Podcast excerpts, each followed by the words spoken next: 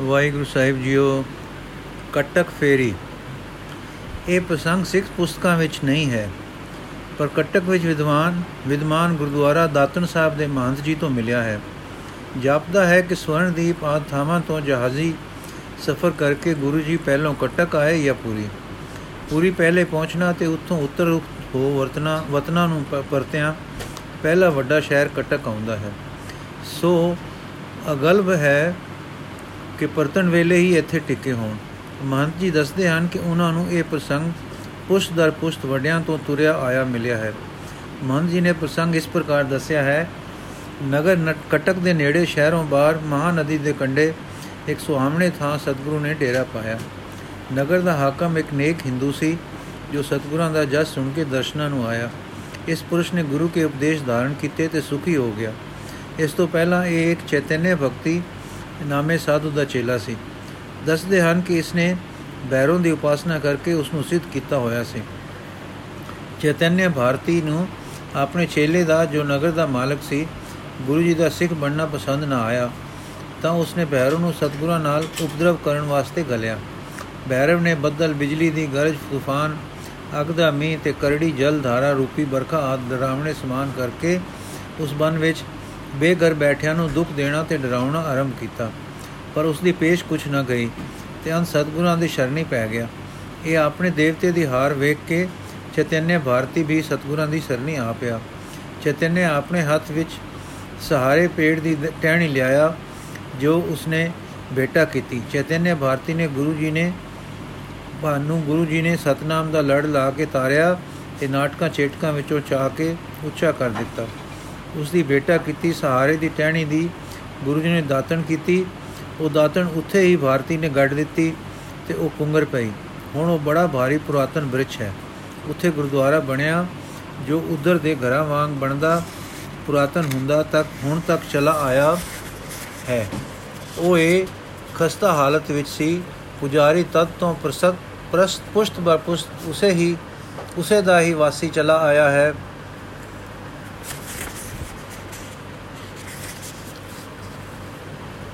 ਤੇ ਸ੍ਰੀ ਗੁਰੂ ਗ੍ਰੰਥ ਸਾਹਿਬ ਜੀ ਵੀ ਸਥਾਪਿਤ ਹਨ। ਗੁਰਦੁਆਰਾ ਖਸਤਾ ਹਾਲਤ ਵਿੱਚ ਤੱਕ ਕੇ ਬਾਬਾ ਕਰਤਾਰ ਸਿੰਘ ਜੀ ਨੇ ਜੋ ਕਟਕ ਕਾਲਜ ਵਿੱਚ ਪ੍ਰੋਫੈਸਰ ਜਾਂ ਪ੍ਰਿੰਸੀਪਲ ਹੋ ਕੇ ਗਏ ਸਨ, ਉਦਮ ਕੀਤਾ ਤੇ ਬੜੇ ਸ਼ਰਮ ਨਾਲ ਰੁਪਈਆ ਇਕੱਠਾ ਕਰਕੇ ਸੋਹਣਾ ਪੱਕਾ ਗੁਰਦੁਆਰਾ ਬਣਵਾ ਦਿੱਤਾ ਹੈ। ਅਗਲੀ ਸਾਖੀ, ਮਰਦਾਨਾ ਨਿਹਾਲ।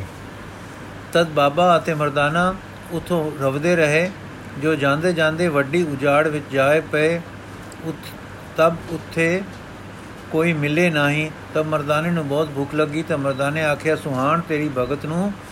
ਅਸੀਂ ਡੂਮ ਸੇ, ਮੁਲਕ ਦੇ ਟੁਕੜੇ ਮੰਗ ਖਾਂਦੇ ਸੇ, ਉੱਥੋਂ ਵੀ ਗਵਾਇਆ। ਅਸੀਂ ਤਾਂ ਵੱਡੀ ਉਜਾੜ ਵਿੱਚ ਆਏ ਪਏ ਹਾਂ, ਕਦੇ ਖੁਦਾਏ ਕਾਢੇ ਤਾਂ ਨਿਕਲੇ। ਹੁਣ ਕੋਈ ਸਿੰਘ ਬੁੱਕ ਪਾਏ ਪਵੇਗਾ ਮਾਰ ਜਾਵੇਗਾ। ਤਬ ਬਾਬੇ ਆਖਿਆ, ਮਰਦਾਨਿਆ, ਤੇਰੇ ਨੇੜੇ ਕੋਈ ਨਹੀਂ ਆਉਂਦਾ, ਪਰ ਤੂੰ ਹੁਸ਼ਿਆਰ ਹੋ। ਆਖਿਓਸ ਜੀ ਕਿਉਂ ਕਰ ਹੁਸ਼ਿਆਰ ਹੋਵਾਂ? ਉਜਾੜ ਵਿੱਚ ਆਏ ਪਿਆ। ਤਾਂ ਬਾਬੇ ਆਖਿਆ, ਮਰਦਾਨਿਆ, ਅਸੀਂ ਉਜਾੜ ਵਿੱਚ ਨਹੀਂ, ਅਸੀਂ ਵਸਤੀ ਵਿੱਚ ਹਾਂ। ਜਿੱਥੇ ਨਾਉ ਚਿਤਾਵੰਦਾ ਹੈ, ਉੱਥੇ ਬਾਬੇ ਸ਼ਬਦ ਬੋਲਿਆ। ਆਸਾ ਘਰ ਚੌਥਾ ਮਹਲਾ ਪਹਿਲਾ ਏਕ ਓੰਕਾਰ ਸਤਿਗੁਰ ਪ੍ਰਸਾਦ। ਦੇਵਤਿਆਂ ਦਰਸ਼ਨ ਕਹਿ ਤਾਈ, ਦੁਖ ਭੋਗ ਤੀਰਤ ਕੀਏ। ਜੋਗੀ ਜਤੀ ਜੁਗਤ ਮੈਂ ਰਹਤੇ, ਕਰ ਕਰ ਭਗਵੇਂ ਭੇਗ ਬੈ ਤੋ ਕਾਰਨ ਸਾਹਿਬਾ ਰੰਗ ਰਤੇ। ਤੇਰੇ ਨਾਮ ਅਨੇਕਾ ਰੂਪ ਅਨੰਤਾ ਕਹਿਣ ਨ ਜਾਈ, ਤੇਰੇ ਗੁਣ ਕੇ ਤੇ ਰਹਾਉ ਦਰਗਰ ਮਹਿਲਾ ਹਸਤੀ ਘੋੜੇ ਛੋੜ ਵਿਲਾਇਤ ਦੇਸ਼ ਗਏ। ਪੀਰ ਪਕੰਬਰ ਸਾਲਿਕ ਸਾਧਕ ਛੋੜੀ ਦੁਨੀਆ ਥਾਏ ਪਏ। ਸਾਧ ਸਹਿਜ ਸੁਖ ਰਸ ਕਸ ਤਜੀਏ ਲੈ, ਕਾਪੜ ਛੋੜੇ ਚਮਣ ਲਿਏ। ਦੁਖੀਏ ਦਰਦ ਵਾਂ ਦਰਦ ਦਰਦ ਵੰਦ ਦਰ ਤੇਰੇ ਨਾਮ ਰਤੇ ਦਰਵੇਸ਼ ਭਏ ਖਲੜੀ ਖਪਰੀ, ਲਕੜੀ ਚਮੜੀ, ਸਿੱਖਾਂ ਸੂਤ ਦੋਤੀ ਕੀਨੀ। ਤੂੰ ਸਾਹਿਬ ਹੋ ਸੰਗੀ, ਤੇਰਾ ਪ੍ਰਣਵੇ ਨਾਨਕ ਜਾਤ ਕੈਸੀ? ਤੇ ਬਾਬੇ ਆਖਿਆ, ਮਰਦਾਨਿਆ, ਸ਼ਬਦ ਚਿਤ ਕਰ, ਤੋਂ ਬਾਜ ਬਾਣੀ ਸਿਰ ਨਹੀਂ ਆਉਂਦੀ। ਤਬ ਗੁਰੂ ਬਾਬੇ ਆਖਿਆ, ਮਰਦਾਨਿਆ, ਰਬਾਬ ਵਜਾਏ। ਤਾਂ ਮਰਦਾਨੇ ਆਖਿਆ, ਜੀ, ਮੇਰਾ ਘਟ ਭੁੱਖ ਦੇ ਨਾਲ ਮਿਲ ਗਿਆ ਹੈ, ਮੈਂ ਇਹ ਰਬਾਬ ਵਜਾਏ ਨਾ ਹੀ ਸਕਦਾ। ਤਾਂ ਬਾਬੇ ਆਖਿਆ, ਮਰਦਾਨਿਆ, ਚੱਲ ਪਿੱਛੇ ਕਿਸੇ ਵਸਦੀ ਜਹਾਂ। ਅਸੀਂ ਅਜੀ, ਮੈਂ ਵਸਦੀ ਵੀ ਨਾ ਹੀ ਜਾ ਸਕਦਾ। ਮੇਰਾ ਭੁੱਖ ਨਾਲ ਘਟ ਮਿਲ ਗਿਆ ਹੈ। ਹਾਂ ਮਰਦਾ ਹਾਂ। ਤੇ ਬਾਬੇ ਆਖਿਆ, ਮਰਦਾਨਿਆ ਹੋ ਤੈਨੂੰ ਆਈ ਬਿਨਾ ਮਰਨ ਨਹੀਂ ਦਿੰਦਾ। ਹੁਸ਼ਿਆਰ ਹੋ। ਤੇ ਮਰਦਾਨੇ ਆਖਿਓ ਜੀ ਹੋ ਕਿਉਂ ਕਰ ਹੁਸ਼ਿਆਰ ਹੋਵਾਂ? ਹੋ ਮਰਦਾ ਹਾਂ, ਜੀਵਨੇ ਦੀ ਗੱਲ ਨਹੀਂ। ਤੇ ਮਰਦਾਨੇ ਆਖਿਆ, ਜੀ ਮੈਨੂੰ ਦੁੱਖ ਨਾ ਦੇ। ਤਾਂ ਬਾਬੇ ਆਖਿਆ, ਮਰਦਾਨਿਆ, ਇਸ ਰੁੱਖ ਦੇ ਫਲ ਖਾਏ, ਪਰ ਰਜ ਕੇ ਖਾਏ, ਜਿਤਨੇ ਖਾਏ ਸਕਦਾ ਹੈ, ਪਰ ਹੋਰ ਪੱਲੇ ਬੰਨ ਨਹੀਂ। ਤੇ ਮਰਦਾਨੇ ਆਖਿਆ, ਜੀ ਭਲਾ ਹੋਵੇ। ਤੇ ਮਰਦਾਨਾ ਲੱਗਾ ਖਾਵਣ ਫਲਾਂ ਦਾ ਸਵਾਦ ਆਇਓਸ ਆਕੇ ਹੋਵੇ ਤਾਂ ਸਭੇ ਖਾਏ ਲਈ। ਫਿਰ ਹੱਥ ਆਵਨ ਕਿ ਨਾ ਆਵਨ ਕੁਛ ਪੱਲੇ ਵੀ ਬਨ ਲੈ ਮਤ ਹੱਥ ਆਵਨ ਕਿ ਨਾ ਆਵਨ ਤੇ ਮਰਦਾਨੇ ਆਖਿਆ, ਭੁੱਖ ਲੱਗੇਗੀ ਤਾਂ ਖਾਵਾਂਗਾ। ਮਰਦਾਨੇ ਪੱਲੇ ਵੀ ਬਨ ਲੈ ਜਾਂਦੇ ਜਾਂਦੇ ਮਰਦਾਨੇ ਨੂੰ ਫਿਰ ਭੁੱਖ ਲੱਗੀ ਤਾਂ ਆਕੇ ਉਸ ਕੁਝ ਖਾਵਾਂ? ਜਮੂ ਪਾਏ ਤਾਂ ਉੱਤੇ ਵੇਲੇ ਢਹਿ ਪਿਆ। ਤਬ ਬਾਬੇ ਆਖਿਆ ਕੀ ਹੁਆ ਹੈ ਵੇ ਮਰਦਾਨਿਆ? ਜਿਉ ਪਾਤਸ਼ਾਹ ਤੂੰ ਦਾਖਿਆ ਸੀ, ਜੋ ਖਾਏ, ਸੋ ਖਾਏ ਵੱਧੇ ਪੱਲੇ ਬੰਨੇ ਨਹੀਂ। ਮੈਂ ਆਖਿਆ ਕੁਝ ਪੱਲੇ ਵੀ ਬਣ ਲਈ। ਮਤ ਹੱਥ ਆਵਨ ਕੇ ਨਾ ਆਵਨ ਸੋ ਮੈਂ ਮੂੰਹ ਪਾਏ ਸਨ। ਮੇਰਾ ਇਹ ਹਵਾਲ ਹੋਏ ਗਿਆ। ਤਬ ਬਾਬੇ ਆਖਿਆ, ਮਰਦਾਨਿਆ, ਤੂੰ ਬੁਰਾ ਕੀਤਾ ਸੀ। ਜੋ ਮੂੰਹ ਪਾਏ ਸਨ, ਇਹ ਵਿਕ ਫਲ ਸਨ। ਪਰ ਬਚਨ ਕਰਕੇ ਅੰਮ੍ਰਿਤ ਫਲ ਹੋਏ ਸਨ। ਤਬ ਬਾਬੇ ਮੱਥੇ ਉੱਪਰ ਪੈਰ ਧਰ ਰੱਖਿਆ, ਤਬ ਚੰਗਾ ਭਲਾ ਹੋਇਆ। ਉੱਠ ਬੈਠਾ। ਤਬ ਮਰਦਾਨੇ ਆਖਿਆ, ਸੁਹਾਣ ਤੇਰੀ ਭਗਤ ਨੂੰ ਅਤੇ ਤੇਰੀ ਕਮਾਈ ਨੂੰ। ਅਸੀਂ ਤਾਂ ਡੂ ਮੰਗ ਪਿੰਨ ਖਾਦਾ ਲੋੜ ਲੋੜ ਹਾਂ। ਤੂੰ ਅਤੀਤ ਮਹਾਂਪੁਰਖ ਖਾਏ ਪੀਵੇ ਕੁਛ ਨਹੀਂ ਅਤੇ ਵਸਦੀ ਵੜੇ ਨਹੀਂ। ਹੋ ਕਿਉ ਕਰ ਤੁਧ ਨਾਲ ਰਹਾ? ਅਸਾਂ ਨੂੰ ਵਿਦਾ ਕਰ। ਤਬ ਬਾਬੇ ਆਖਿਆ, ਮਰਦਾਨਿਆ, ਮੇਰੀ ਬਹੁਤ ਖੁਸ਼ੀ ਹੈ ਤੂੰ ਦੂਪਰ ਤੂੰ ਕਿਉਂ ਵਿਦਾ ਮੰਗਦਾ ਹੈ ਮੈਂ ਥਾਉ? ਤੇ ਮਰਦਾਨੇ ਆਖਿਆ, ਸੁਹਾਣ ਤੇਰੀ ਖੁਸ਼ੀ ਨੂੰ, ਪਰ ਮੇਰੀ ਵਿਦਾ ਕਰ। ਹੋ ਆਪਣੇ ਘਰ ਜਾਵਾਂ। ਤੇ ਬਾਬੇ ਆਖਿਆ, ਮਰਦਾਨਿਆ, ਕਿਵੇਂ ਰਹੇ ਵੀ? ਤਾਂ ਮਰਦਾਨੇ ਆਖੇ ਹਾਂ ਤਾਂ ਰਹਾ।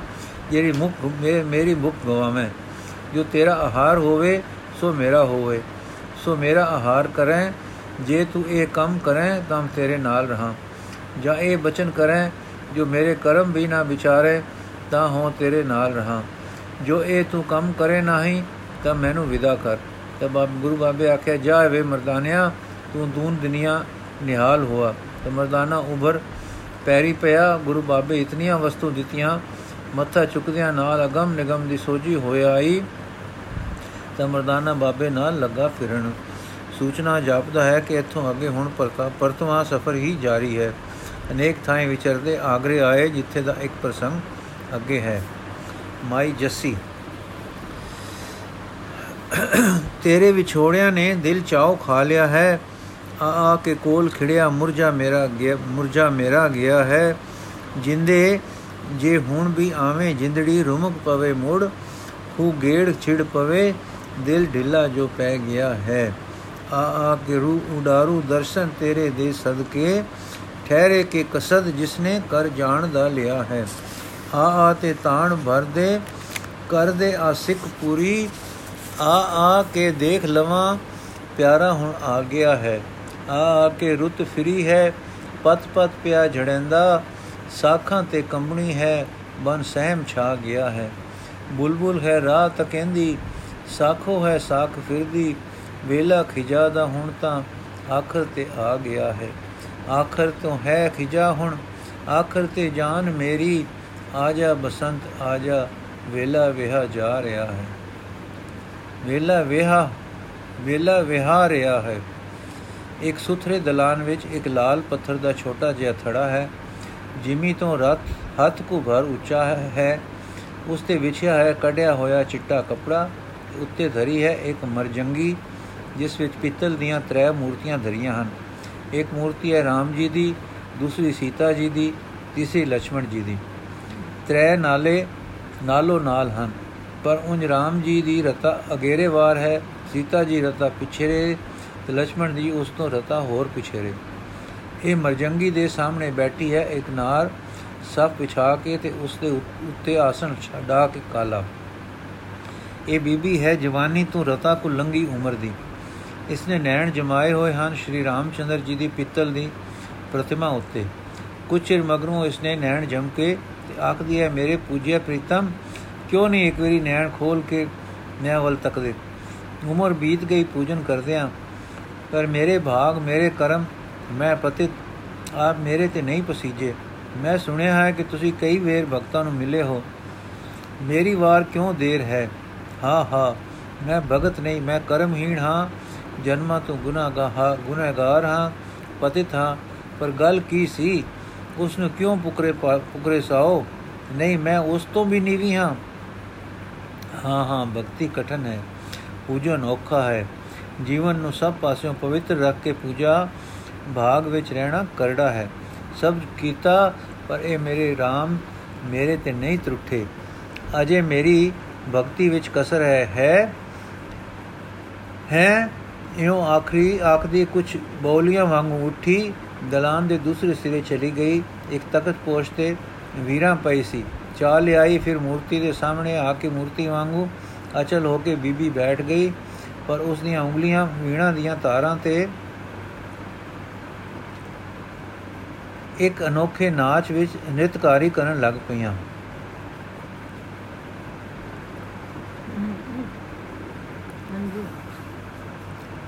ਥੋੜੀ ਦੇਰ ਮਗਰੋਂ ਬੀਬੀ ਦਾ ਗਲਾ ਖੁੱਲਿਆ ਤੇ ਡਾਢੀ ਦਰਦ ਭਰੀ ਸੁਰ ਵਿੱਚ ਇਹ ਲਾੜ ਭਰਿਆ ਗੀਤ ਗਾਵਿਆ ਗਿਆ। ਬੋਲਤੇ ਨਹੀਂ ਹੋ ਆਂਖੇ ਨਾ ਖੋਲਤੇ ਹੋ ਭਗਤੀ ਮੇਰੀ ਕਾ ਕਿਆ ਤੋਲ ਤੋਲਤੇ ਹੋ। ਮਿਰਨਾਲ ਤਾਰ ਕਾ ਕਿਆ ਤੇਲ ਤੁਲ ਸਕੇਗਾ? ਮਕਤੀ ਕੀ ਤਾਰ ਕਾ ਕਿਆ ਮੇਲ ਮਿਲ ਸਕੇਗਾ? ਬਿੰਦੂ ਤੇ ਸੂਨ ਹੈ, ਕੀਮਤ ਵੀ ਸੂਨ ਹੈ ਪਰਖਤੇ ਹੋ ਬਾਂਦੀ ਬਾਂਦੀ ਤੋ ਊਨ ਹੈ। ਬਿਰਦ ਕੋ ਸੰਭਾਲੇ ਆਪਣੇ ਕੋ ਹੈ ਪ੍ਰਭੂ, ਅਵਗੁਣ ਚਿਤਾਰੀਏ ਨਾ ਪਤਿਤੋਂ ਕੇ ਤੁਮ ਕਬੂ। पहले युगों में तारे किसने पतित उबारे जस्सी को है प्रभु कलयुग में ले हो तारे ਇਹ ਗੀਤ ਇਸ ਦਿਲ ਖਿੱਚ ਰਹਾ ਲੈ ਸੁਰ ਤੇ ਤਾਲ ਵਿੱਚ ਗਾਵਿਆ ਗਿਆ ਕਿ ਸੁਣਦੇ ਦਾ ਕਲੇਜਾ ਕੱਢ ਲਵੇ ਗਾਉਣੇ ਵਾਲੇ ਨੇ ਜਿਸ ਦਾ ਨਾਮ ਜੱਸੀ ਸੀ ਆਪਣਾ ਉਮਰ ਦਾ ਵਿੰਜੋਗ ਇਸ ਵਿੱਚ ਅੰਕਿਤ ਕੀਤਾ ਸੀ ਆਪ ਗਾਉਂਦੀ ਗਾਉਂਦੀ ਮੋਮ ਹੋ ਗਈ ਨੈਣੀ ਤੋਂ ਨੀਰ ਜਾਰੀ ਸੀ ਹੱਥ ਹੁਣ ਖੜੇ ਹੋ ਗਏ। ਵੀਣਾ ਚੁੱਪ ਹੋ ਗਈ। ਦਲਾਨ ਵਿੱਚ ਸਨਾਟਾ ਛਾ ਗਿਆ। ਜੱਸੀ ਦੀ ਸੁਰਤ ਜੁੜ ਗਈ। ਐਵੇਂ ਭਾਸਿਆ ਕਿ ਮੂਰਤ ਹਿਲ ਪਈ ਹੈ। ਆਦਮ ਕਦ ਹੋ ਗਈ ਹੈ? ਨੈਣ ਖੁੱਲ ਗਏ ਹਨ ਤੇ ਬੁੱਲ ਕੁਝ ਫ਼ਰਕ ਰਹੇ ਹਨ। ਮਾਨੋ ਕੁਝ ਕਹਿ ਰਹੇ ਹਨ। ਜੱਸੀ ਨੇ ਜਾਤਾ ਅੱਜ ਭਗਤੀ ਪੂਰੀ ਹੋ ਗਈ। ਹਾਂ, ਅੱਗੇ ਵੀ ਕਈ ਵੇਰ ਲਾੜ ਵਾਲੇ ਉਲਾਮਿਆਂ ਨਾਲ ਸੰਤਾਂ, ਭਗਤਾਂ ਤੇ ਪਸੀਜਿਆ ਹੈ। ਅੱਜ ਵੀ ਉਸੇ ਬਿਰਧ ਦੀ ਲਾਜ ਆ ਗਈ ਸੀ। ਪਰ ਸੀ ਜੱਸੀ ਸਿਆਣੀ ਤੀਵੀ। ਨੈਣ ਖੋਲ ਕੇ ਲੱਗੀ ਤੱਕਣ। ਇਹ ਸੱਚ ਹੈ ਕਿ ਬੁਲਾਵਾ ਕਿ ਮੇਰੇ ਮਨ ਦਾ ਆਪਣਾ ਬਖਲਾ ਬਖਲਾ। ਨੈਣ ਖੋਲ ਕੇ ਦੇਖੇ ਤਾਂ ਮੂਰਤੀ ਉਸੇ ਤਰ੍ਹਾਂ ਮਰਜੰਗੀ ਵਿੱਚ ਅਡੋਲ ਪਰ ਖੜੀ ਹੈ। ਤਾਂ ਫਿਰ ਦਿਲ ਟੁੱਟਾ ਹੈ। ਟੁੱਟਾ ਤੇ ਫਿਰ ਤੇ ਹੋਰ ਕੋਈ ਕਿ ਕਲਯੁਗ ਘੋਰ ਹੋ ਗਿਆ ਹੈ। ਫਿਰ ਰੋਈ ਕਿ ਕਲਯੁਗ ਘੋਰ ਹੋ ਗਿਆ ਹੈ। ਹੁਣ ਦੇਵਤੇ ਦੀ ਕਿਤਨੀ ਪੂਜਾ ਕਰੋ, ਆਪਣਾ ਧਾਤੂ ਰੂਪ ਛੋੜ ਕੇ ਸਜਿੰਦ ਰੂਪ ਨਹੀਂ ਧਾਰਦਾ। ਇਸ ਤਰ੍ਹਾਂ ਦੇ ਹਾਵੇ ਵਿੱਚ ਬੈਠੀ ਸੀ ਕਿ ਦਾਸੀ ਆ ਗਈ ਧਾਬਲੀ। ਇਹ ਮੁਟਿਆਰ ਬੀਕਾਨੇਰ ਦੀ ਸੀ ਤੇ ਬੀਬੀ ਦੀ ਸੇਵਾ ਕਰਦੀ ਹੁੰਦੀ ਸੀ। ਕਿਸੇ ਸਮੇਂ ਕਾਲ ਦੀ ਮਾਰੀ ਘਰੋਂ ਟੁਰ ਪਈ ਸੀ ਤੇ ਕਈ ਦਾਨਿਆਂ ਸਿਆਣਿਆਂ, ਪੰਡਤਾਂ ਦੇ ਘਰਾਂ ਵਿੱਚ ਨੌਕਰੀ ਕਰਦੀ, ਕੁਝ ਹੋਸ਼ ਵਾਲੀ ਹੋ ਗਈ ਸੀ ਤੇ ਹੋ ਹੋ ਗਈ ਹੋਈ ਸੀ। ਸੀ ਪਿਆਰ ਵਾਲੀ, ਸੋ ਜੱਸੀ ਦੇ ਘਰ ਆ ਕੇ ਇਸ ਦੇ ਪਿਆਰ ਵਿੱਚ ਵੱਜ ਕੇ ਇਸ ਪਾਸ ਟਿਕ ਗਈ ਹੋਈ ਸੀ। ਆ ਕੇ ਆਖਣ ਲੱਗੀ, ਕੋਈ ਮਹਾਤਮਾ ਆਏ ਹਨ ਤੇ ਮੈਂ ਉਹਨਾਂ ਨੂੰ ਸੂਫੇ ਵਿੱਚ ਬਿਨਾ ਬਿਠਾ ਆਈ ਹਾਂ। ਆਦਰ ਨਾਲ ਤੇ ਕਹਿ ਆਈ ਹਾਂ ਕਿ ਮਾਤਾ ਜੀ ਪੂਜਾ ਵਿੱਚ ਬੈਠੇ ਹਨ, ਉੱਠਣਗੇ ਤਾਂ ਆਉਣਗੇ ਚਿਹਰੇ ਵੱਲ ਤੱਕ ਕੇ ਤੇ ਹੈ ਹੈ, ਫੇਰ ਰੁਦਨ, ਵਾਹ ਸੁਆਮਣੀ, ਦੀਦੇ ਨਾਲ ਦੀਦੇ ਗਾਲ ਲਾਓ, ਲਾਓਗੇ, ਰੋ ਰੋ ਕੇ। ਮੂਰਤੀਆਂ ਕੋਈ ਹੰਝੂ ਵੇਖਦੀਆਂ ਹਨ ਕਿ ਰੋਣਾ ਤੇ ਦੁਸਕਾਰੇ ਸੁਣਦੀਆਂ ਹਨ। ਮੈਂ ਤਾਂ ਪੰਡਤ ਦੇ ਘਰ ਸੁਣਿਆ ਸੀ ਕਿ ਇਹ ਤਾਂ ਮਨ ਟਿਕਾਉਣ ਲਈ ਧਿਆਨ ਦਾ ਆਸਰਾ ਮਾਤਰ ਹੁੰਦੀਆਂ ਹਨ। ਐਨੀ ਉਮਰ ਹੋ ਗਈ, ਕਦੀ ਇਹ ਬੋਲੀਆਂ ਹਨ, ਕਦੇ ਨਹੀਂ ਬੋਲਣਗੀਆਂ। ਸੁਆਮਣੀ ਆਪਣੇ ਨੈਣ ਖੋਰੇ ਨਾ ਕਰੋ। ਇਹ ਪਿਆਰ ਦੀ ਝੜਕ ਸੁਣ ਕੇ ਜੱਸੀ ਨੂੰ ਗੁੱਸਾ ਨਹੀਂ ਆਇਆ, ਸਗੋਂ ਕੁਝ ਸੋਚ ਕਰਨ ਲੱਗ ਪਈ। ਫਿਰ ਕਹਿਣ ਲੱਗੀ, ਧਾਬਲੀ, ਤੇਰੇ ਵਿੱਚ ਸਰਦਾ ਨਹੀਂ। ਤੂੰ ਜਾਂਗਲੀ ਹੈ, ਕਲਯੁਗ ਹੈ, ਦੇਵ ਮੋਹਨ ਹਨ। ਜਦੋਂ ਮੇਰੀ ਭਗਤੀ ਦੀ ਅਗਨੀ ਦਾ ਤੇਜ ਵਧੇਗਾ, ਇਹ ਬੋਲ ਪੈਣਗੇ। ਧਾਬਲੀ, ਅੱਛਾ ਜੀਓ ਤੇ ਫਿਰ ਅੱਖਾਂ ਦਾ ਬਹੁਤਾ ਬਚਾਓ ਕਰੋ, ਜੋ ਉਦੋਂ ਦਰਸ਼ਨ ਜੋਗੀਆਂ ਰਹਿ ਜਾਣ। ਰੋ ਰੋ ਕੇ ਗਾਲ ਲੀਆਂ ਤੇ ਉਦੋਂ ਤੋਂ ਅਸੀਂ ਦੇਖ ਨਾ ਸਕੇ, ਤਾਂ ਜਿਹੇ ਦੇਵਤਾ ਪ੍ਰਗਟੇ ਜੇ ਨਾ ਪ੍ਰਗਟੇ। ਜੱਸੀ ਹੱਸ ਪਈ ਤੇ ਰਾਮ ਰਾਮ, ਸਿਆ ਸਿਆ ਬਰ ਰਾਮਚੰਦਰ ਕੀ ਜੈ ਕਹਿੰਦੀ ਉੱਠ ਗਈ ਹੋਈ। ਵੀਣਾ ਸਾਮ ਦਿੱਤਿਓਸ ਦੂਸਰੇ ਕੱਪੜੇ ਪਹਿਨ ਕੇ ਸੋਫੇ ਵਿੱਚ ਚਲੀ ਗਈ ਤੇ ਜਾ ਉਹ ਸਾਧੂ ਨੂੰ ਜੈ ਸੀਤਾ ਰਾਮ ਆਖੀ। ਸਾਧੂ ਨੇ ਅਸ਼ੀਰਵਾਦ ਦਿੱਤੀ, ਰਾਮ ਕਲਿਆਣ ਕਰੇ ਤੇ ਫਿਰ ਗੱਲਬਾਤ ਛੇੜ ਦਿੱਤੀ ਉਸ। ਮਾਤਾ, ਅਸੀਂ ਆਏ ਹਾਂ ਅਯੁੱਧਿਆ ਤੋਂ। ਤੁਹਾਡੀ ਕੀਰਤੀ ਉੱਥੇ ਸੁਣੀ ਸੀ ਕਿ ਤੁਸੀਂ ਬੜੇ ਪ੍ਰੇਮ ਨਾਲ ਰਾਮ ਮੂਰਤੀ ਦੀ ਭਗਤੀ ਕਰ ਰਹੇ ਹੋ। ਅਸਾਂ ਕਿਹਾ ਕਿ ਜਦ ਅਸੀਂ ਬ੍ਰਿੰਦਾਵਨ ਜਾਵਾਂਗੇ ਤਾਂ ਮਾਈ ਦਾ ਵੀ ਆਗਰੇ ਜਾ ਕੇ ਦਰਸ਼ਨ ਕਰਾਂਗੇ। ਸਮਾਈ ਸੁਣੋ ਬਾਬਾ ਜੀ, ਮੇਰੀ ਭਗਤੀ ਕੁਛ ਨਹੀਂ। ਬਚਪਨ ਤੋਂ ਮੈਨੂੰ ਕੋਈ ਬੈਰਾਗੀ ਸਾਧੂ ਮੂਰਤੀ ਦਾ ਪੂਜਨ, ਆਰਤੀ ਆਦਿ ਸਿਖਾ ਗਏ ਸਨ। ਜਿਵੇਂ ਉਹ ਕਹਿ ਗਏ ਸਨ, ਮੈਂ ਕਰਦੀ ਰਹੀ ਹਾਂ। ਹੁਣ ਉਮਰਾਂ ਚਾਲੀਆਂ ਤੋਂ ਕਿਤੇ ਲੰਘ ਗਈਆਂ ਹਨ। ਮੈਂ ਦਿਨ ਸੰਜਮ ਦੇ ਬਿਤਾਏ ਹਨ, ਪਵਿੱਤਰਤਾ ਵਿੱਚ ਰਹੀ ਹਾਂ ਬ੍ਰਤ ਦਾਨ ਕਰਦੀ ਰਹੀ ਹਾਂ, ਸਾਰੇ ਸਾਲ ਦੇ ਤੀਰਥ ਵੀ ਪਰਸੇ ਹਨ। ਬ੍ਰਤ ਸਾਧਨ ਕਰਦੀ ਰਹੇ ਹਾਂ ਸਾਰੇ ਸਾਲ ਦੇ, ਤੀਰਥ ਵੀ ਪਰਸੇ ਹਨ, ਪਰੰਤੂ ਮੇਰੇ ਉਪਾਵਾਂ ਦਾ, ਉਪਾਵਾਂ ਨੂੰ ਫਲ ਨਹੀਂ ਲੱਗ ਪਿਆ। ਸਾਧੂ ਕਲਯੁਗ ਹੈ, ਦੇਵਤਾ ਨਹੀਂ ਸਜੀਵ ਹੋ ਕੇ ਹੁਣ ਮਰਜੰਗੀ ਤੋਂ ਚਲਾਏਮਾਨ ਹੁੰਦੇ, ਪਰ ਭਗਤੀ ਬ੍ਰਿਥਾ ਨਹੀਂ ਜਾਂਦੀ। ਜੱਸੀ ਜੇ ਸ਼ੌਕ ਹੋਵੇ ਦਰਸ਼ਨ ਦਾ ਤੇ ਪੂਰਾ ਨਾ ਹੋਵੇ ਤਾਂ ਨਿਰਾਸ਼ਤਾ ਹੁੰਦੀ ਹੈ, ਆਪਣੀ ਕਸਰ ਵੀ ਹੁੰਦੀ ਹੈ। ਸਾਧੂ, ਮਾਤਾ, ਉਹ ਮੂਰਤੀ ਪੂਜਨ, ਅਰਚਾ ਬੰਦਨ ਧੂਪ, ਦੀਪ ਪੁਸ਼ ਨਹੀਂ ਵੇਦ ਨਹੀਂ ਵੇਦ ਇਹ ਪਹਿਲਾ ਪਾਦ ਸੀ। ਇਸ ਤੋਂ ਅੱਗੇ ਚੱਲਣਾ ਚਾਹੀਦਾ ਸੀ।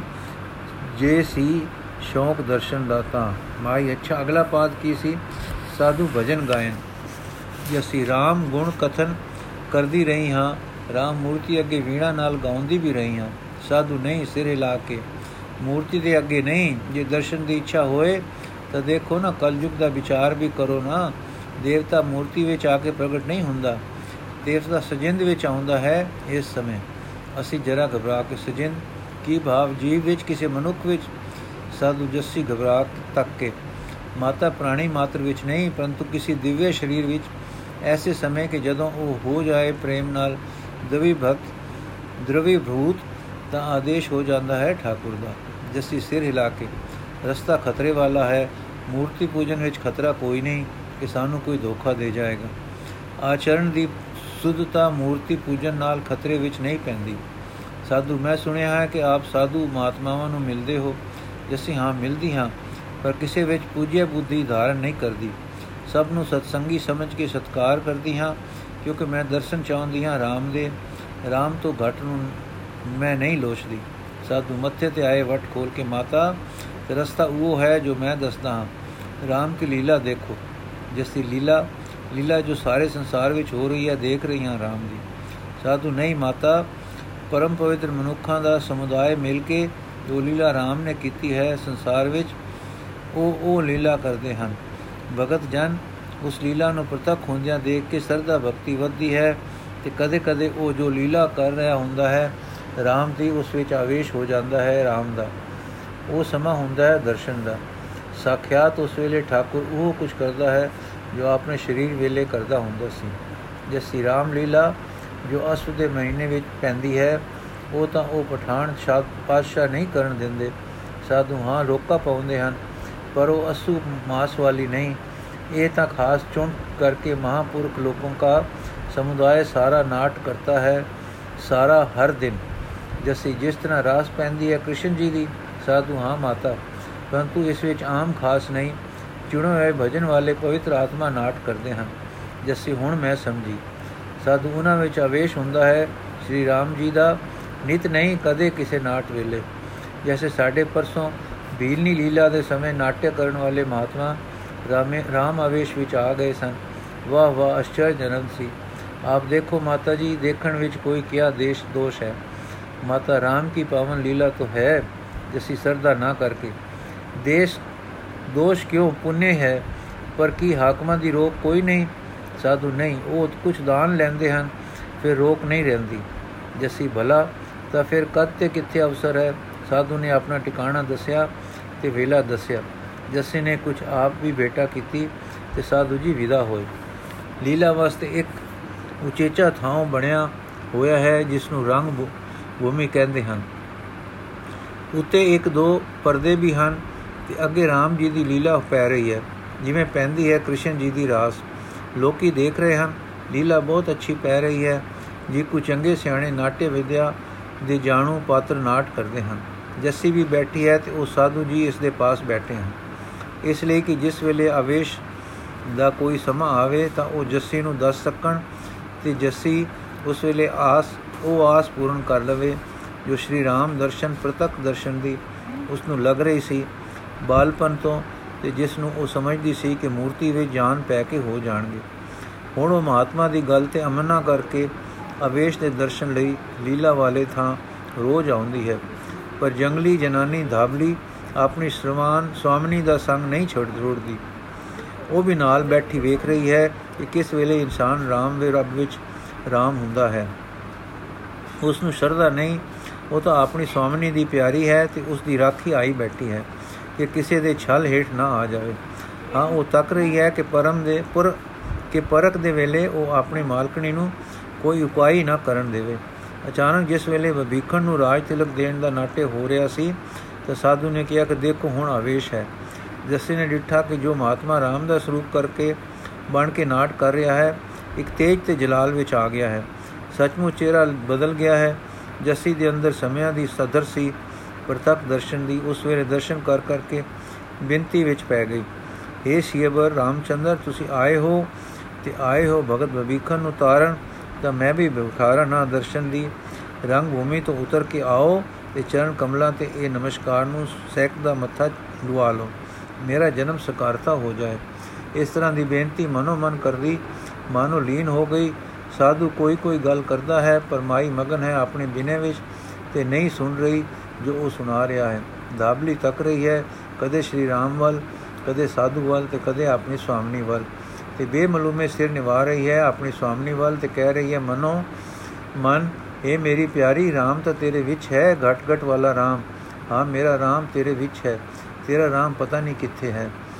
ਫਿਰ ਕਹਿੰਦੀ ਹੈ, ਦਿਲ ਨੂੰ ਕਿ ਮੈਂ ਕਿ ਜੇ ਉਹ ਰੰਗ ਭੂਮੀ ਤੇ ਬੈਠਾ ਰਾਮ ਦਾ ਸਰੂਪ ਉਹ ਰਾਮ ਹੈ ਜੋ ਤ੍ਰੇਤੇ ਵਿੱਚ ਹੋ ਹੈ ਸੀ, ਤਾਂ ਉਸ ਨੂੰ ਕਿਉਂ ਨਹੀਂ ਪਤਾ ਲੱਗਾ ਮੇਰੀ ਸਵਾਮਣੀ ਦੇ ਪਿਆਰ ਦਾ, ਜੋ ਕੁੱਠੀ ਪਈ ਹੈ ਦਰਸ਼ਨ ਸਿੱਖ ਵਿੱਚ ਤੇ ਭਿਜੀ ਪਈ ਹੈ ਕਿਸੇ ਬੇਨਤੀ ਵਿੱਚ।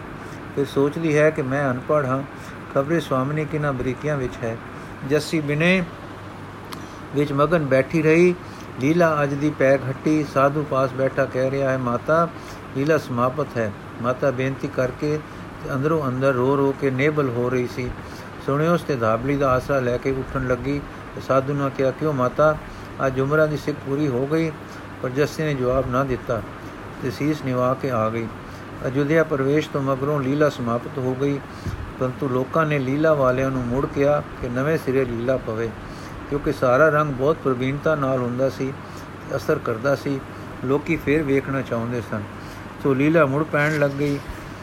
ਜੱਸੀ ਵੀ ਜਾਂਦੀ ਰਹੀ। ਉਹ ਸਦਾ ਆਪ ਵਿੱਚ ਦੋਸ਼ ਦੇਖਦੀ ਸੀ ਤੇ ਚਾਹੁੰਦੀ ਸੀ ਕਿ ਖਬਰੇ ਮੇਰੀ ਕਸਰ ਹਟੇ ਤਾਂ ਦਰਸ਼ਨ ਹੋਣ। ਪਰ ਜਿੰਨੀ ਵੇਰੀ ਉਸ ਨੂੰ ਮਹਾਤਮਾ ਨੇ ਆਵੇਸ਼ ਦਾ ਸਮਾਂ ਦੱਸਿਆ, ਉਨੀ ਵੇਰ ਹੀ ਜੱਸੀ ਮਨੋ ਮਨ ਬਿਨੇ ਵਿੱਚ ਗਈ। ਪਰ ਕਦੇ ਲੀਲਾ ਪਾ ਰਹੇ ਤੇ RAM ਬਣੇ ਹੋਏ ਪਾਤਰ ਨੇ ਅੰਤਰਯਾਮਤਾ ਨਾਲ ਜੱਸੀ ਦੀ ਬੇਨਤੀ ਨਾ ਸੁਣੀ। ਜੈਸੀ, ਜੱਸੀ ਨੇ ਮਾਇਆ ਵੀ ਕਈ ਵੇਰ ਭੇਟ ਕੀਤੀ, ਸਾਧੂ ਨੇ ਵੀ ਉਹਨੂੰ ਵੀ ਮਾਇਆ ਦਿੱਤੀ। RAM ਜੀ ਦਾ ਸਰੂਪ ਬਣਨ ਵਾਲੇ ਪਾਤਰ ਨੂੰ ਘਰ ਸੱਦ ਕੇ ਵੀ ਸਤਕਾਰ ਕੀਤਾ ਤੇ ਮਾਇਆ ਦਿੱਤੀ, ਪਰ ਇਹ ਗੱਲ ਨਾ ਸਿਰੇ ਚੜੀ ਕਿ ਜੱਸੀ ਨੂੰ ਉਸ ਦੇ ਅੰਤਰਯਾਮੀ ਹੋਣ ਦਾ ਨਿਸ਼ਚਾ ਹੋ ਜਾਏ। ਅੰਤ ਹਾਰ ਕੇ ਉਸਨੇ ਜਾਣਾ ਛੱਡ ਦਿੱਤਾ। ਤੇ ਸਾਧੂ ਨੂੰ ਪਤਾ ਲੱਗ ਗਿਆ ਕਿ ਉਸ ਨੂੰ ਕਿ ਇਸਤਰੀ ਹੋਸ਼ ਵਾਲੀ ਹੈ, ਇੱਕ ਪੈਰ ਤਾਂ ਚੁੱਕਦੀ ਹੈ ਤੇ ਉਹ ਅਗਲਾ ਟਿਕਾ ਲੈਂਦੀ ਹੈ। ਇਸ ਨੇ ਸਹੀ ਕਰ ਲਿਆ ਹੈ ਕਿ ਇਹਨਾਂ ਲੀਲਾ ਦੇ ਸਰੂਪਾਂ ਵਿੱਚ ਜੋ ਅਵੇਸ਼ ਦੀ ਕਥਾ ਹੈ, ਸੋ ਠੀਕ ਨਹੀਂ। ਤੇ ਜਾਂਗਲੀ ਧਾਬਲੀ ਨੇ ਤਾਂ ਸਾਧੂ ਨੂੰ ਕਹਿ ਦਿੱਤਾ, ਭਾਈ RAM ਨੂੰ ਕੋਈ ਅਵਤਾਰ ਮੰਨੇ, ਕੋਈ ਦੇਵਤਾ, ਕੋਈ ਧਰਮੀ ਰਾਜਾ ਮੰਨੇ ਕਿ ਮਹਾਤਮਾ ਆਪੋ ਆਪਣੀ ਭਾਵਨਾ ਹੈ। ਪਰ ਜੇ ਤੂੰ ਸਾਡੇ ਬਣਾਏ ਸਰੂਪ ਵਿੱਚ RAM ਜੀ ਦੀ ਆਤਮਾ ਪ੍ਰਵੇਸ਼ ਕਰਦੀ ਹੈ, ਤਾਂ ਉਹ ਭਜਨ ਵਿੱਚ ਲੀਨ ਕਿਉਂ ਨਹੀਂ ਹੋ ਜਾਂਦਾ? ਉਸ ਪਾਸੋਂ ਫਿਰ ਲੀਲਾ ਕਿਸ ਤਰ੍ਹਾਂ ਪਾਈ ਜਾਂਦੀ ਹੈ? ਜਦ RAM ਜੀ ਦੇ ਸਪਰਸ਼ ਨਾਲ ਇੱਕ ਪਥਰਾਈ ਇਸਤਰੀ ਜੀਉ ਪੈਂਦੀ ਹੈ, ਤਾਂ ਵੇਸ਼ ਨਾਲ ਇਹ RAM ਰੂਪ ਕਿਉਂ ਨਹੀਂ ਹੋ ਹੋ ਗਿਆ? ਜੈਸੀ ਵਨੇ ਤੱਕ ਕੇ ਜੱਸੀ ਵੰਨੇ ਤੱਕ ਕੇ, ਦੇਖ ਮੇਰੀ ਸੁਆਣੀ ਫੁਲਾਦ ਨਾਲ ਚੁੰਬਕ ਛੋਏ ਕਿ ਰਗੜੇ, ਤਾਂ ਮੈਂ ਸੁਣਿਆ ਹੈ ਕਿ ਫੁਲਾਦ ਚੁੰਬਕ ਹੋ ਜਾਂਦਾ ਹੈ ਨਾ? ਜੱਸੀ ਉਸ ਦੀ ਮੋਟੀ ਪਰ ਸਧਾਰਨ ਅਕਲ ਦੀ ਗੱਲ ਉੱਤੇ ਖੁਸ਼ ਹੋ ਹੱਸ ਪਈ। ਜੱਸੀ ਜੱਸੀ ਦੀ ਲਗਨ ਹੁਣ ਇਉਂ ਪ੍ਰਸਿੱਧ ਹੋ ਗਈ ਜਿਵੇਂ ਕੁਝ ਸਮੇਂ ਬਾਅਦ ਮੀਰਾ ਬਾਈ ਦੀ ਲਗਨ ਪ੍ਰਸਿੱਧ ਹੋਈ ਸੀ। ਲੱਗੇ ਅਨੇਕਾਂ ਮੰਤਾਂ ਮਤਾਂਤਰਾਂ ਦੇ ਸੰਤ ਆਉਣ ਜਾਣ ਜਾਣ ਜੱਸੀ ਆਪਣੀ ਲੋੜ ਦੀ ਪੂਰਨਤਾ ਦੇ ਸ਼ੌਕ ਵਿੱਚ ਸਭ ਨੂੰ ਮਿਲ ਲੈਂਦੀ। ਭਗਤ ਜਨ ਇਸ ਦੀ ਪੂਜਾ ਦੇਖਦੇ ਤੇ ਭਜਨ ਸੁਣਦੇ ਤਸਵੀਰ ਵਾਲੇ ਤੇ ਇਸ ਦੀ ਭਗਤੀ ਤੇ ਅਸ਼ ਅਸ਼ ਕਰ ਉੱਠਦੇ। ਪਰ ਇਸਨੇ ਆਪਣੇ ਅੰਦਰ ਇੱਕ ਪਾਰਖੂ ਕਸਵੱਟੀ ਬਣਾ ਰੱਖੀ ਸੀ, ਪੁਰਖਾਂ ਨੂੰ ਪਛਾਣਨ ਦੀ। ਉਸ ਤੋਂ ਪਰਖੇ ਹਰ ਇੱਕ ਨੂੰ ਤੇ ਉਸ ਦੀ ਕਸਵੱਟੀ ਤੇ ਉਸ ਨੂੰ ਵਾਂਛਤ ਰਾਮ ਨਾ ਦਿਸਾਵੇ। ਇੱਕ ਵੇਰ ਕਿਸੇ ਡਾਢੇ ਚਤੁਰ ਨੇ ਉਸ ਦੇ ਵਿਸ਼ਵਾਸ ਤੋਂ ਆਪਣੇ ਆਪ ਨੂੰ ਲਾਭਵੰਦ ਬਣਾਉਣ ਦਾ ਬਹੁਤ ਚਲਾਕੀ ਦਾ ਕੋਤਕ ਕੀਤਾ। ਉਸਨੇ ਦੱਸਿਆ ਕਿ ਇਹ ਜੋ ਮੂਰਤੀਆਂ ਹਨ, ਮੂਰਤੀਆਂ ਮੂਰਤੀਆਂ ਵਿੱਚ ਫ਼ਰਕ ਹੈ। ਜੋ ਮੂਰਤੀ ਕਿਸੇ ਰਾਮ ਭਗਤ ਨੇ ਆਪਣੇ ਨੈਣ ਜਲ ਸਿੰਚ ਸਿੰਚ ਕੇ ਬਣਾਈ ਹੈ, ਉਹ ਮੂਰਤੀ ਭਗਤੀ ਦੀ ਤੀਖਣਤਾ ਤੇ ਤੀਬਰਤਾ ਦੇ ਭਾਵ ਨਾਲ ਪ੍ਰਾਣਮय ਹੋ ਜਾਂਦੀ ਹੈ ਤੇ ਠਾਕੁਰ ਦਾ ਸਖਿਆਤ ਸਖਿਆਤਕਾਰ ਹੋ ਜਾਂਦਾ ਹੈ। ਪੈਸੇ ਲੈ ਕੇ ਪਥੇਰੇ ਦੀ ਘੜੀ ਮੂਰਤੀ ਵਿੱਚ ਇਹ ਗੁਣ ਨਹੀਂ ਹੁੰਦਾ। ਜੱਸੀ ਇਸ ਤੇ ਵੀ ਅਮਨਾ ਕਰ ਬੈਠੀ। ਇਸ ਆਦਮੀ ਨੇ ਦੱਸਿਆ ਕਿ ਵਿਜੇ ਦਸ਼ਮੀ ਦੀ ਰਾਤ ਮੇਰੀ ਰਾਮ ਮੂਰਤੀ ਜੋ ਐਸੀ ਹੈ, ਬੋਲ ਪੈਂਦੀ ਹੈ ਤੇ ਵਰਦਾਨ ਦਿੰਦੀ ਹੈ। ਜੋ ਪੁੱਛੋ ਉਸ ਦਾ ਉੱਤਰ ਵੀ ਦਿੰਦੀ ਹੈ। ਵਿਜੇ ਦਸ਼ਮੀ ਤੱਕ ਉਤਾਵਲੀ ਹੋ ਹੋ ਉਡੀਕ ਕੀਤੀ ਜੱਸੀ ਨੇ। ਜਦੋਂ ਦਿਨ ਆਇਆ, ਜੱਸੀ ਗਈ ਠੀਕ ਵੇਲੇ, ਸਿਰ ਤੇ ਧਾਬਲੀ ਨਾਲ ਗਈ। ਉਸਨੇ ਨਾ ਜਾਣ ਦਿੱਤੀ, ਪਰ ਨਾ ਜਾਣ ਦਿੱਤੀ ਆਪਣੀ ਸਵਾਮੀ ਇਕੱਲੀ। ਉੱਥੇ ਜਾ ਕੇ ਜੱਸੀ ਬੈਠ ਗਈ ਆਰਾਧਨਾ ਕਰਨ ਮੂਰਤੀ ਦੇ ਸਾਹਮਣੇ ਸ਼ਰਧਾ ਧਾਰ ਕੇ। ਤਾੜੀ ਲਾ ਕੇ ਬੈਠਿਆ ਅਚਾਨਕ ਇੱਕ ਆਵਾਜ਼ ਆਈ, ਕੱਤਕ ਕਰਕੇ ਧਮਾਕੇ ਦੀ ਨੈਣ ਜੁੜ ਗਏ, ਜਿਨ੍ਹਾਂ ਦੇ ਖੁੱਲੇ ਸਨ ਤੇ ਖੁੱਲ ਗਏ, ਜਿਨ੍ਹਾਂ ਦੇ ਬੰਦ ਸਨ। ਪਰ ਫੇਰ ਮਿਟ ਗਏ, ਉਹਨਾਂ ਦੇ ਵੀ ਅੰਦਰ ਧੂਆਂ ਜਿਹਾ ਹੋ ਗਿਆ, ਫਿਰ ਉਜਲ ਚਾਨਣਾ ਚਮਕ ਪਿਆ। ਮੂਰਤੀ ਦੇ ਨੈਣ ਹਿੱਲੇ ਤੇ ਆਵਾਜ਼ ਆਈ ਉਹ ਭਗਤ ਜਨੋ, ਮੰਗੋ ਵਰਦਾਨ, ਮੰਗੋ ਦੇਨੇ ਆਏ ਹਨ ਵਰ ਬਹੁ ਵਰ ਬਹੁ ਵਰ ਬਹੁ ਵਰ ਬਹੁ। ਜੱਸੀ ਨੇ ਡਿਠਾ ਮੂਰਤ ਉਹ ਹੈ ਜੋ ਖੜੀ ਸੀ ਪਰ ਬੋਲਦੀ ਹੈ ਕਹਿੰਦੀ ਹੈ ਵਰ ਬ੍ਰਹੂ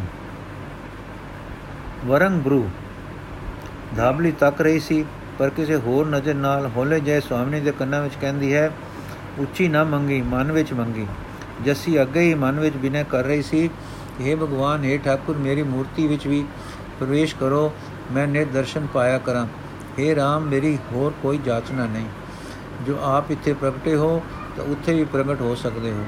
ਮੈਨੂੰ ਆਪਣੇ ਭਗਤ ਨੂੰ ਮੁਤਾਜ ਨਾ ਕਰੋ। ਹੋਰਨਾਂ ਦਾ ਆਪਣੀ ਚੇਰੀ ਜਾਣ ਕੇ ਮੇਰੇ ਆਪਣੇ ਗ੍ਰਹਿ ਆਓ। ਮੈਨੂੰ ਨਿਤ ਨਿਤ ਦਰਸ਼ਨ ਦਿਓ। ਕਦੇ ਕਦੇ ਦਿਓ ਪਰ ਦਿਓ ਮੇਰੀ ਪੂਜਾ ਗਈ, ਮੇਰੀ ਪੂਜੀ ਗਈ ਮੂਰਤੀ ਵਿੱਚ। ਜੱਸੀ ਇਹ ਬਿਨਤੀ ਵਿੱਚ ਦਿਲੋਂ ਨਿਮਗਨ ਹੋ ਰਹੀ ਸੀ। ਉਸਨੇ ਉੱਚੀ ਕੁਛ ਨਾ ਮੰਗਿਆ, ਜਿਸ ਨੂੰ ਪੁਜਾਰੀ ਸੁਣ ਸਕਦਾ। ਉਸ ਜਾਤਾ ਕੇ ਮੂਰਤੀ ਦੇ ਤੇਜ ਪ੍ਰਭਾਵ ਕਰਕੇ ਮਾਤਾ ਮੂਰਛਿਤ ਹੋ ਗਈ ਹੈ। ਸੋ ਹਿਲਾ ਹਿਲਾ ਕੇ ਜਗਾਉਣ ਲੱਗਾ। ਜਦ ਮਾਈ ਨੇ ਨੈਣ ਖੋਲੇ ਤਾਂ ਕਹਿਣ ਲੱਗਾ, ਮਾਤਾ, ਦੇਖ ਦਰਸ਼ਨ, ਪ੍ਰਤੱਖ ਦਰਸ਼ਨ ਮੰਗ ਮਨ ਕੀ ਮੁਰਾਦ, ਤੇਰੀ ਭਗਤੀ ਪ੍ਰਵਾਨ ਭਈ ਹੈ। ਦੇਖੋ ਪ੍ਰਤਾਪ ਠਾਕੁਰ ਕਹਿ ਰਹੇ ਹੈ, ਵਰਮ ਬਰੂ ਵਰਮ ਬਰੂ ਹੁਣ ਜੱਸੀ ਨੇ ਜੋ ਕਿਸੇ ਦਾ ਵੀ ਜੀ ਦੁਖਾ ਕੇ ਰਾਜੀ ਨਹੀਂ ਸੀ, ਆਖਿਆ हे RAM ਦੇ ਦਰਸ਼ਨ ਦਰਸ਼ਨ ਦਰਸ਼ਨ, ਸਦਾ ਦਰਸ਼ਨ। ਤੇਰਾ ਦਿਆ ਹੋਰ ਸਭ ਕੁਝ ਹੈ, ਦੇ ਦਰਸ਼ਨ ਦੇ ਦਰਸ਼ਨ। ਮੂਰਤੀ ਤੋਂ ਆਵਾਜ਼ ਆਈ, ਤਥਾਸਤੂ ਤਥਾਸਤੂ ਤਥਾਸਤੂ। ਜੈਸੀ ਸਮਝੀ ਕਿ ਮੂਰਤੀ ਤੋਂ ਮੂਰਤੀਮਾਨ ਹੋਇਆ ਦੇਵ ਅਜੇ ਹੋਰ ਕਹੇਗਾ ਤਥਾਸਤੂ ਅਚਾਨਕ ਉਸੇ ਤਰ੍ਹਾਂ ਦਾ ਧਮਾਕਾ ਫੇਰ ਹੋਇਆ ਧੂਆਂ ਜਿਹਾ ਹੋ ਕੇ ਫਿਰ ਚਾਨਣ ਪੈ ਗਿਆ ਹੁਣ ਉਹ ਮੂਰਤੀ ਮੂਰਤੀ ਸੀ ਪਖਾਣ ਦੀ ਮੂਰਤੀ ਜੱਸੀ ਨੇ ਮਾਇਆ ਭੇਟ ਕੀਤੀ ਫਿਰ ਨਮਸਕਾਰ ਕੀਤੀ ਤੇ ਟੋਰਾਈ ਘਰ ਜਾ ਕੇ ਲੱਗੀ ਫਿਰ ਉਹ ਆਪਣੇ ਨਿਤ ਦੇ ਪੂਜਨ ਵਿੱਚ ਇਹ ਨੇਮ ਤਾਂ ਉਸਨੇ ਛੱਡਿਆ ਹੀ ਨਹੀਂ ਸੀ ਹੁਣ ਰੋਜ਼ ਉਡੀਕਾਂ ਕਰੇ ਕਿ ਮੇਰੀ ਮੂਰਤੀ ਵੀ ਬੋਲਦੀ ਹੈ ਕਿਸੇ ਦਿਨ ਵਰਜੂ ਹੋਇਆ ਸੀ ਪਰ ਉਹ ਮੂਰਤੀ ਨਾ ਬੋਲੀ ਪਰ ਨਾ ਬੋਲੀ। ਉਸ ਮੰਦਰ ਦਾ ਪੁਜਾਰੀ ਫਿਰ ਕਈ ਵਾਰ ਆਇਆ ਕਿ ਚਲੋ ਦਰਸ਼ਨ ਕਰੋ, ਤੋ ਸਾਨੂੰ ਦਰਸ਼ਨ ਦਾ ਵਰ ਮਿਲਿਆ ਹੈ। ਪਰ ਜੱਸੀ ਫੇਰ ਨਾ ਗਈ। ਇਹੋ ਕਹਿ ਛੱਡਿਆ ਕਿ ਠਾਕੁਰ ਤਾਂ ਉਹ ਇੱਕੋ ਦਰਸ਼ਨ ਬਸ ਹੈ। ਵਾਹਿਗੁਰੂ ਜੀ ਕਾ ਖਾਲਸਾ, ਵਾਹਿਗੁਰੂ ਜੀ ਕੀ ਫਤਿਹ।